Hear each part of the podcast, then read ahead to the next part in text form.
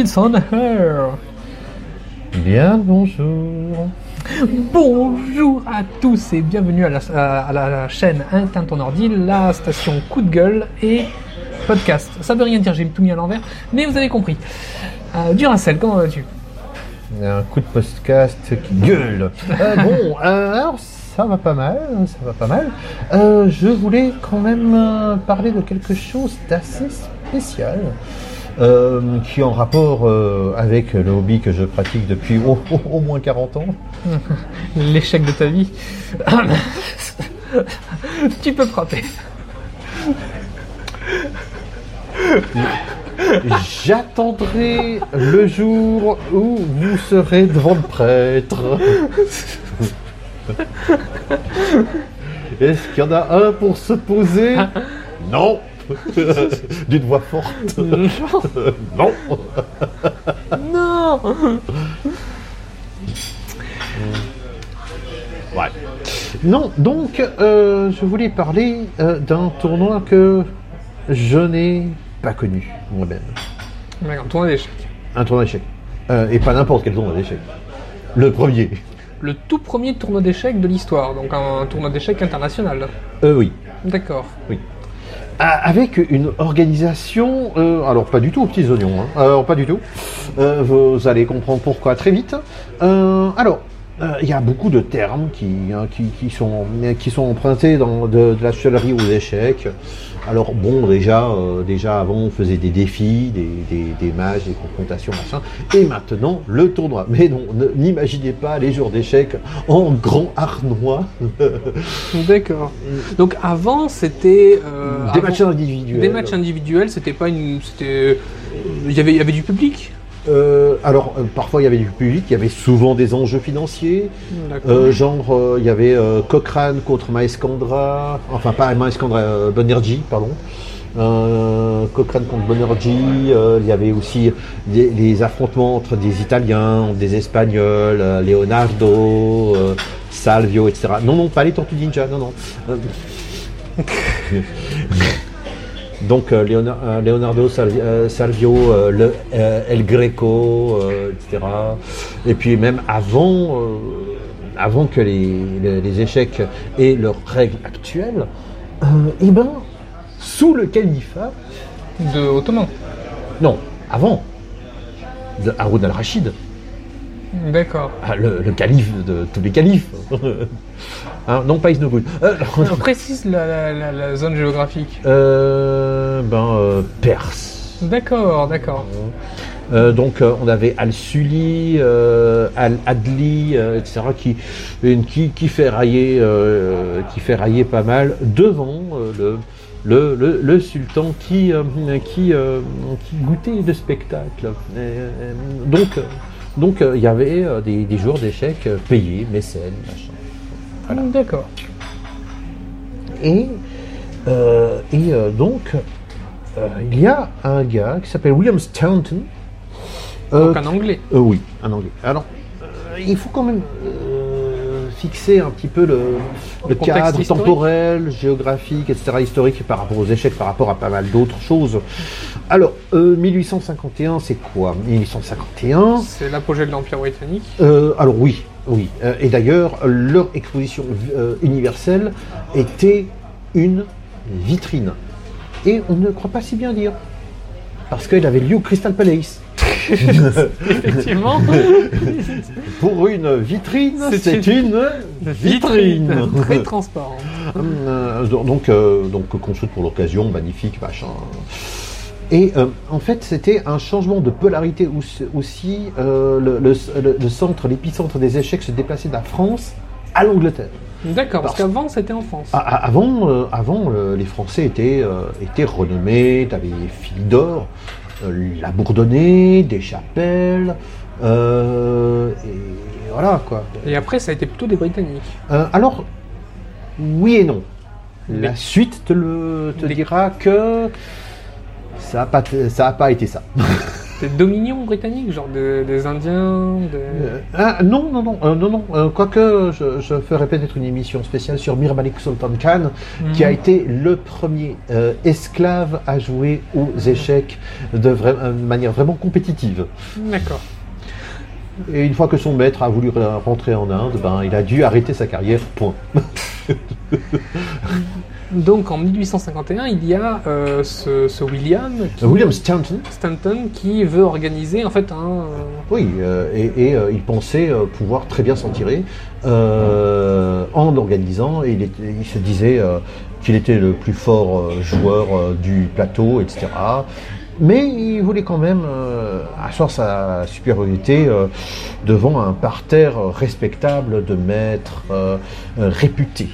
D'accord. Et euh, effectivement, euh, ça s'annonçait plutôt pas mal.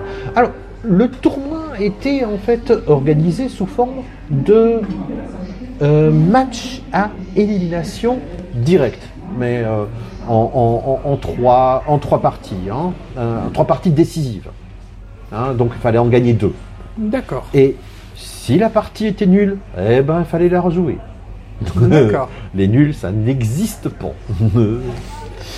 Euh, alors, le truc, c'est que Stanton euh, s'est- s'est s'est dit, ça serait chouette de pouvoir inviter, euh, de pouvoir inviter pas mal de gens.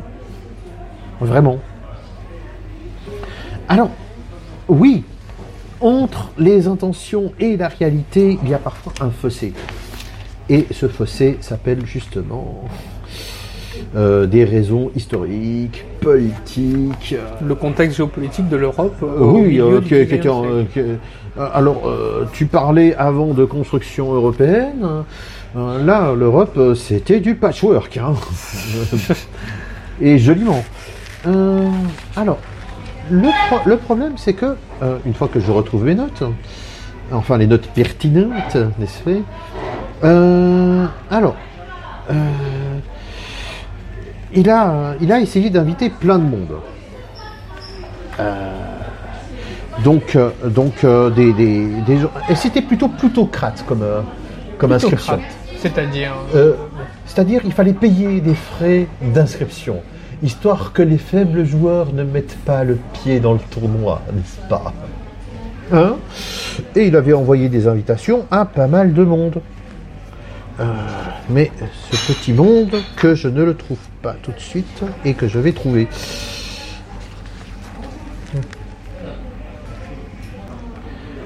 Alors, euh, par ordre alphabétique, euh, on avait euh, quelques joueurs. donc, il y avait évidemment beaucoup de joueurs anglais. Et il y avait aussi des joueurs anglais dans des clubs étrangers. Et il y avait des joueurs Totalement qui étranger. venaient- exactement. Donc, nous, avons un professeur de mathématiques, Adolf Anderson. Euh, Henry Bird, euh, anglais. Alfred Brody, anglais. Bernard Horowitz, euh, allemand. Edward Shirley Kennedy, anglais. Le capitaine Hugh Alexander Kennedy, anglais aussi. Lionel Kizeritsky, qui est. Oui. De quelle nationalité je dirais italien. Lionel Ki- Ki- Kizeritsky, Ah, polonais. Français. L'amitié, franco-polonaise, voilà, voilà. Et, euh, euh, Edward Lord, euh, anglais, Janos Leventhal. Je pensais qu'il n'y avait eu aucun français, justement. Euh, non, non, non, il y en a, il y en a. Un, un Karl Maillet, euh, à Allemagne, James McLove, Angleterre, Samuel Newham, Angleterre, Howard Stanton, Angleterre, Joseph Zen, hongrois, euh, Elia Wi- Williams, anglais, et Marmaduke Weevil, anglais. Euh, en fait, euh, il y avait des joueurs anglais de deuxième zone qui sont venus.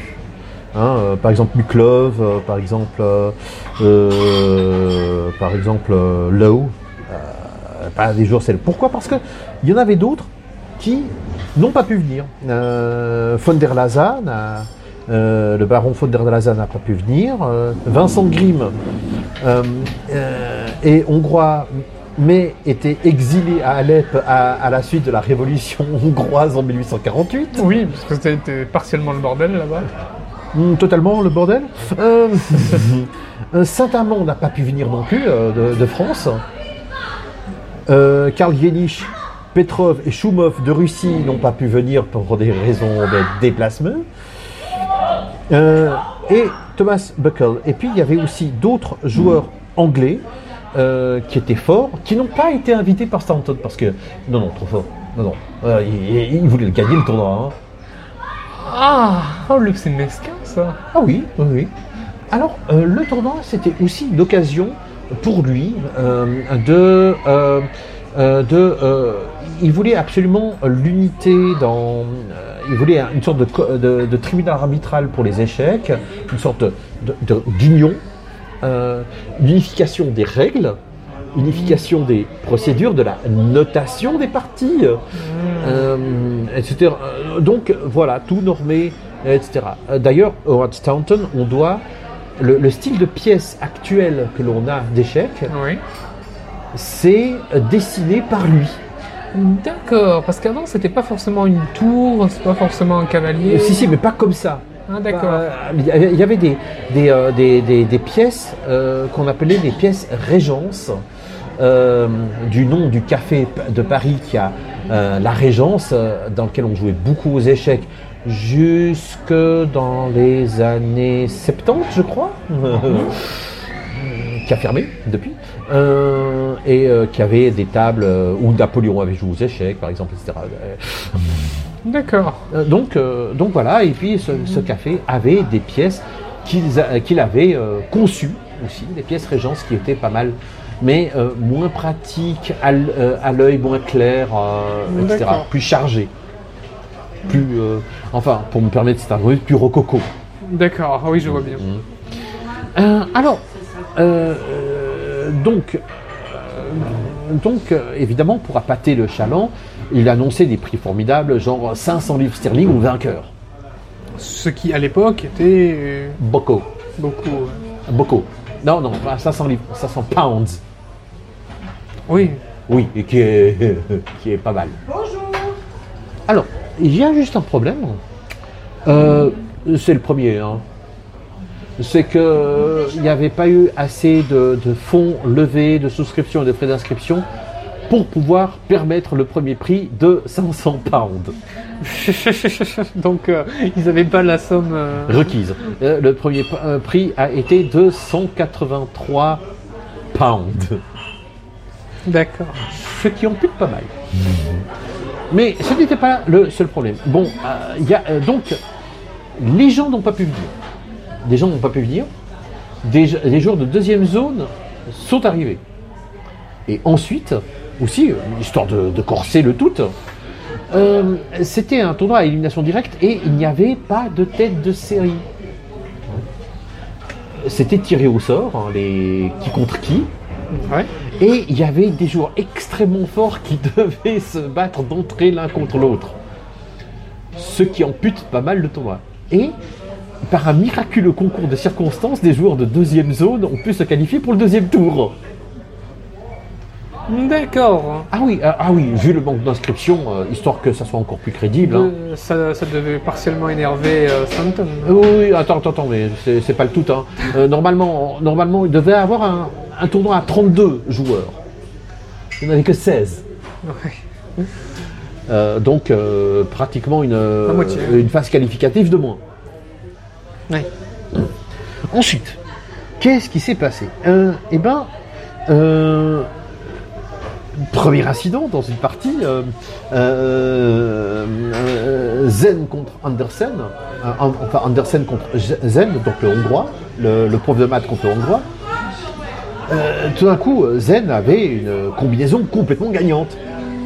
Et après, il y a, quelqu'un qui dit mais, vous n'avez pas vu la combinaison gagnante?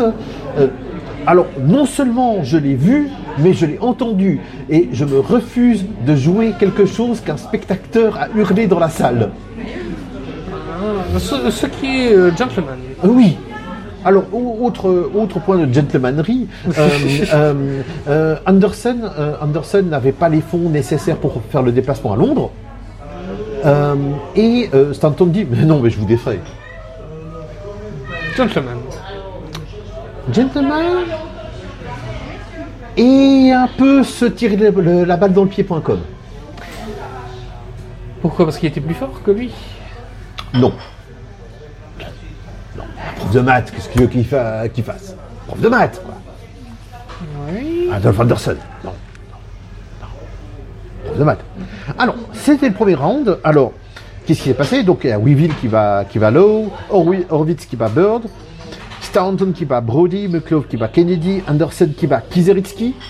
Alors, il y avait une grande amitié. Ah non, ça c'était dans le, deuxième incident, hein, euh, Anderson contre Zen. Premier, euh, truc rigolo, Anderson Kizeritsky. Les deux sont super amis l'un avec l'autre. Ils se disent Ah merde, on, on joue l'un contre l'autre. Écoute, s'il y en a un de nous deux qui gagne le premier prix, il paye, il paye le tiers à l'autre. Ok. Chevaleresque, les gars. Ouais, mais, ouais, ouais. Chevaleresque. Surtout à l'époque même des, euh, Ah oui, oui. des, des gentilshommes. Et des- Ah oui, oui. Donc Williams bat Le Metal, Zen bat Newham, euh, Kennedy bat Maillet. Ok. Bon. Ronde 2. Alors, euh, Anderson qui bat Zen avec, avec l'accident que j'ai relaté. Weevil bat Kennedy, Staunton bat Horowitz et Williams a gagné contre McClove. Ronde 3. On est déjà aux demi-finales. Weevil bat Williams. Anderson bat Staunton et l'élimine de la course à la première place. voilà. Kennedy bat McClove et Zen bat Horowitz. Ronde finale. Anderson bat Weevil. Oui. Et donc, il a remis le tiers du prix à son ami Kizeritsky. Euh, donc, quand même, plus de 60 euh, pounds. Ok. Oui, il, il, il gagne deuxième. Alors, il y, a- y a- y avait les playoffs pour la troisième place. Staunton contre Williams. Oui. Staunton perd. Il arrive quatrième. Oh, c'est humiliant. Oui Profondément humiliant. Et il a balancé ce qu'on appellerait aujourd'hui des excuses de sac pour euh, justifier sa contre-performance. Qu'est-ce qu'il a dit Euh, que l'organisation du, du tournoi lui a pris énormément du temps, euh, de temps, qu'il était malade, euh, que euh, euh, et puis euh, et puis quand il a perdu contre Anderson, euh, une partie magnifique, il a dit que c'était une partie digne d'une partie de café. Ouh, le mauvais perdant. Ah oui, oui. Euh, alors ensuite, euh, euh, il, a, dit bon bah écoutez Anderson, je, vous défie pour le pour le titre de champion du monde. Hein, moi Stanton, etc. Alors qu'il a terminé quatrième de son propre tournoi, ça fait un peu tâche. Anderson, oui, oui à, à trois conditions, etc. Alors Stanton s'est dérobé. Il n'a jamais voulu jouer le match, en fait. D'accord. Et euh, euh, avec des excuses de sac absolument extraordinaires, genre je dois écrire un bouquin sur la vie de Shakespeare. J'adore le. Je ne peux pas venir. euh, Je dois écrire un bouquin sur la vie de Shakespeare. Voilà. C'est pire que moi. Je dois construire un escalier. Je ne peux pas venir. Ah, oui, non, mais c'est, c'est, c'est, c'est- c'est- c'est incroyable. Euh, non, mais j'attends l'autobus, à la limite, je comprends. oui, alors, euh, effectivement, Stanton, pas, euh, euh, pas top. Et euh, euh, pourtant, euh, pourtant euh, Stanton a été défendu par Kizeritsky. D'accord. Hein, euh, et là, je, prends l'extrait euh, qu'a, trouvé l'historien des échecs euh, Georges Bertola. Que dirais-je de Monsieur Stanton si rudement éprouvé dans ce fatal tournoi À Dieu ne plaise qu'un revers de la fortune me pousse à diminuer la valeur d'un homme qui occupait jusqu'ici à tort ou à raison, peu importe. Dans l'opinion publique, la première place parmi les joueurs d'échecs, la multitude juge d'après le résultat et ne compte que par les chiffres. C'est donc pour elle que M. Anderson aujourd'hui est le plus fort joueur.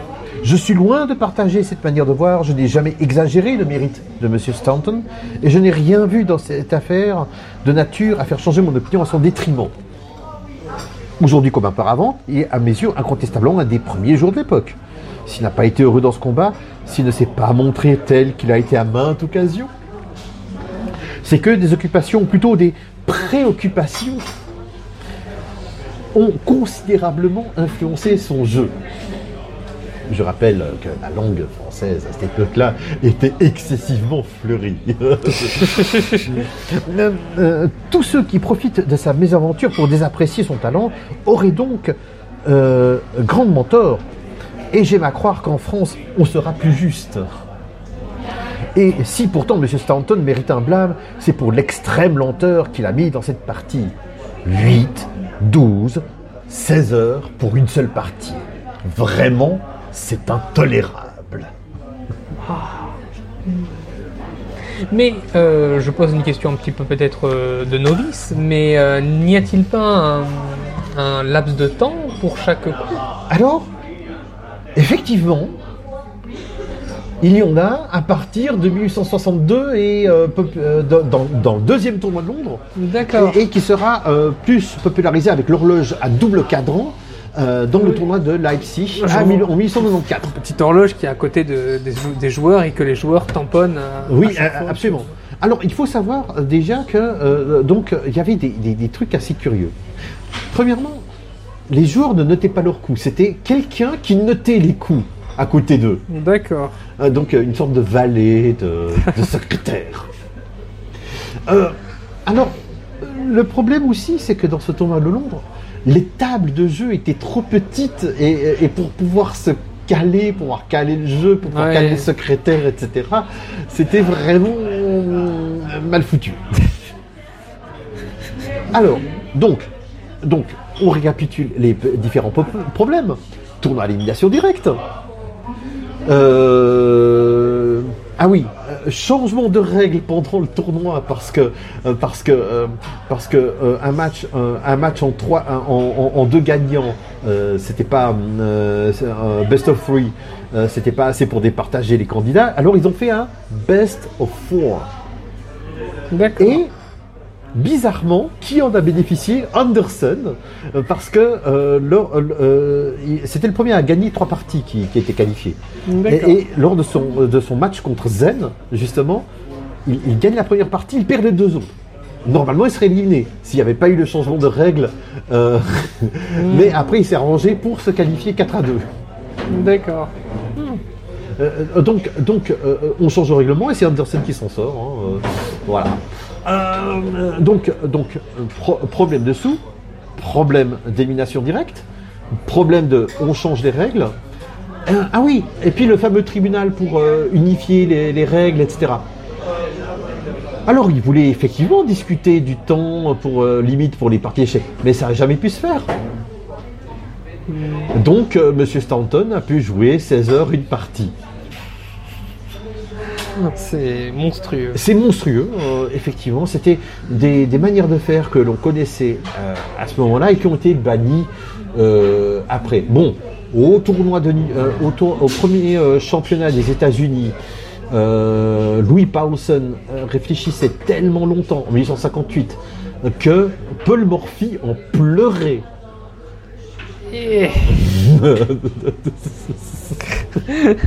J'imagine le mec constamment en train de. Non, non, mais, non, mais 6 heures pour une partie, hein. 6, 7, 8 heures, quoi. Ah ouais, et, et puis euh, 40 minutes pour un coup.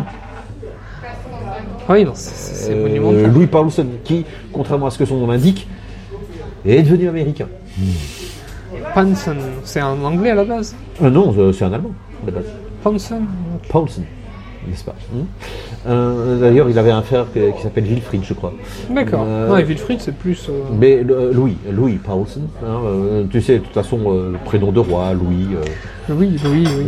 euh, Frédéguerre, enfin, Ça fait Frédéric. Claude Wald. Clodoald. ah, j'adore. Donc, donc, donc euh, pas mal de problèmes. Euh, euh, alors, il voulait aussi, après le tournoi, faire un match par télégramme avec la France, l'Angleterre. Un match par télégramme. Oui, C'est magique ça. c'est tellement magique que ça n'a pas pu avoir lieu pour des raisons diplomatiques. Encore un couac de l'organisation. Non, mais je trouve, je, trouve l'idée, euh, l'idée euh, vraiment. euh, Ben oui, c'est, c'est- euh, il y avait plusieurs formes de partis, euh, etc. Donc, vraiment, ce tournoi-là a quand même eu des bons, a quand même eu des, des bonnes répercussions. Premièrement, la confrérie des jours d'échecs s'est regroupée plus ou moins. On a essayé de, faire un tournoi. On a, on a vu que, ça, que le, le- le tournoi par élimination directe ne marchait pas. Euh, les tournois après ont été des toutes rondes, c'est-à-dire tout le monde qui joue contre tout le monde. Et on a vu que c'était trop long, et puis maintenant on préconise le système suisse. Oui, ça s'appelle comme ça, c'est euh, ceux qui ont le même nombre de points qui jouent les uns contre les autres. Hmm, D'accord, ces fameux points, comment ça s'appelle déjà les- Non, non, c'est les points de tournoi, c'est pas Ah, les, points Elo. Hein. Les non, points, non, voilà. non, non, non, pas du tout. Euh, qui viendront en 1970, mais je, je digresse. Mais donc, il y a confrérie de jours d'échecs, euh, tournoi open, euh, euh, donc sur invitation, mais si tu payes les frais, tu, es, tu peux participer. Mhm. Il y a tout un système qui se met en place. On passe des tournois individuels à des tournois réunissant des gens. Et, par exemple, autre chose, euh, lors des, des parties, les coups étaient retransmis par tranche de 30 minutes à- aux différents journaux. D'accord. Mais comment c'est? Télégramme? D'accord. Donc tel jour, euh, machin a fait. Non, non, non, non, toutes les 30 minutes. E E85 avait Franck euh, etc. Après, 30 minutes après, euh, les coups qui n'étaient pas retranscrits, Ouais. on, on complète. Oui, parce que les, les- les journaux. euh, Ah oui, après les journaux ils publiaient le tout. Ex- Exactement. Exactement. euh, si, il, il, il- il publiait la partie telle qu'il l'avait reçue avant de passer au marbre, quoi. D'accord. Et, euh, et des jours des échecs, t'en avais, euh, t'en avais ici à l'époque. euh, Deutsche Chartzeitung, La Régence, Le Palamed, le Chess Players Chronicle, New York Albion qui avait sa chronique. Par exemple, tout, tout, tout, tout ça, hein, Schweizerische Chartzeitung. D'accord. Voilà, donc, donc, donc il y a eu des retombées plus ou moins médiatiques. Euh, oui, et puis c'était aussi le grand-duc de Marlborough qui, euh, qui était, euh, je crois, président, enfin, président, pas secrétaire, mais président du, du club d'échecs de Londres. Donc le, le, le- le- le grand-père ou l'aïeul de, de Churchill, hein, le duc de Marlborough. voilà, donc donc il y a, il y a tout, il y a un mélange subtil de pouvoir, politique, déplacement de pôle d'intérêt dans, dans- dans tout ce, ce tournoi qui est, qui est extrêmement intéressant. Alors, euh, encore une autre anecdote, parce que il y, y en a, y en a, il y en a une chez. Euh, Andersen n'a pas visité une fois l'exposition universelle. Ah, il est allé vraiment que pour le. C'est ce qu'il dit. Je suis venu pour jouer aux échecs. Point. Preuve de mathématiques. Tu peux dire quoi C'est ça, et c'est comme ça. Et en 1851, et on en parlera peut-être plus tard, la première partie d'un météore de la Nouvelle-Orléans a été publiée dans les journaux. D'un météore. Oui, Paul Morphy. Ça me dit quelque chose, tu m'en as déjà parlé. Oui, c'est un, c'est, euh, c'est un champion du monde avant la lettre. Et d'ailleurs, lui, lui, il va jouer contre Anderson. C'est pas comme, Sta- contre Stanton, euh, comme Stanton qui s'est défilé. Ouais. Et il va gagner contre Anderson? Oui, mais euh, et en marge de cette compétition, dans une partie de café, on a la partie qui s'appelle Immortel, que je- j'espère pouvoir vous, euh, présenter ça via Skype, Fraps, etc. euh, de Anderson contre Kizeritsky, où il sacrifie les deux tours et la dame pour pouvoir mater avec deux cavaliers et un fou. D'accord. Ok. Hein, euh, une partie magnifique, euh, mais euh, maintenant il n'y a, personne qui tomberait dans le panneau parce que les, gens maintenant ils prennent plus le matos, ils s'assiedent et ils- ils- ils se défendent mieux. Mais voilà, il y aurait plein de choses à dire, mais je suis vraiment brouillon. Bon, pas comme l'organisateur du tournoi, on est bien d'accord. mais euh, voilà, c'était le tournoi de Londres avec euh, pff, au moins 150 ans, 160, 150 ans, ouais. 167 ans de 160 décalage. hein. Voilà, 167 ans exactement. Oui, ben, ben, euh, comme ping, il y a mieux comme latence. hein. Ok, bah c'était euh, une, une excellente euh, petite émission, format court, hein, euh, 30 minutes, Oui. enfin une trentaine de minutes. hein. Et euh, eh bien, Et si, ça- et si jamais ça vous intéresse, euh, n'hésitez pas. euh, les, les échecs sont pleins d'anecdotes du genre euh, heureuses, malheureuses, euh, euh, ou simplement à, à- à- à se taper la tête contre le mur. Partagez dans les commentaires, euh, Voilà. partagez tout court, et merci d'avoir écouté jusqu'à la fin. Et puis on se retrouve bientôt pour une, une nouvelle émission avec un nouveau thème que nous n'avons pas encore décidé et qui sera un thème prochain. Ça ne veut rien dire ce que je dis. Bon, euh, eh bien merci. Et là, il faut soigner son prochain. Certes. À plus. À plus.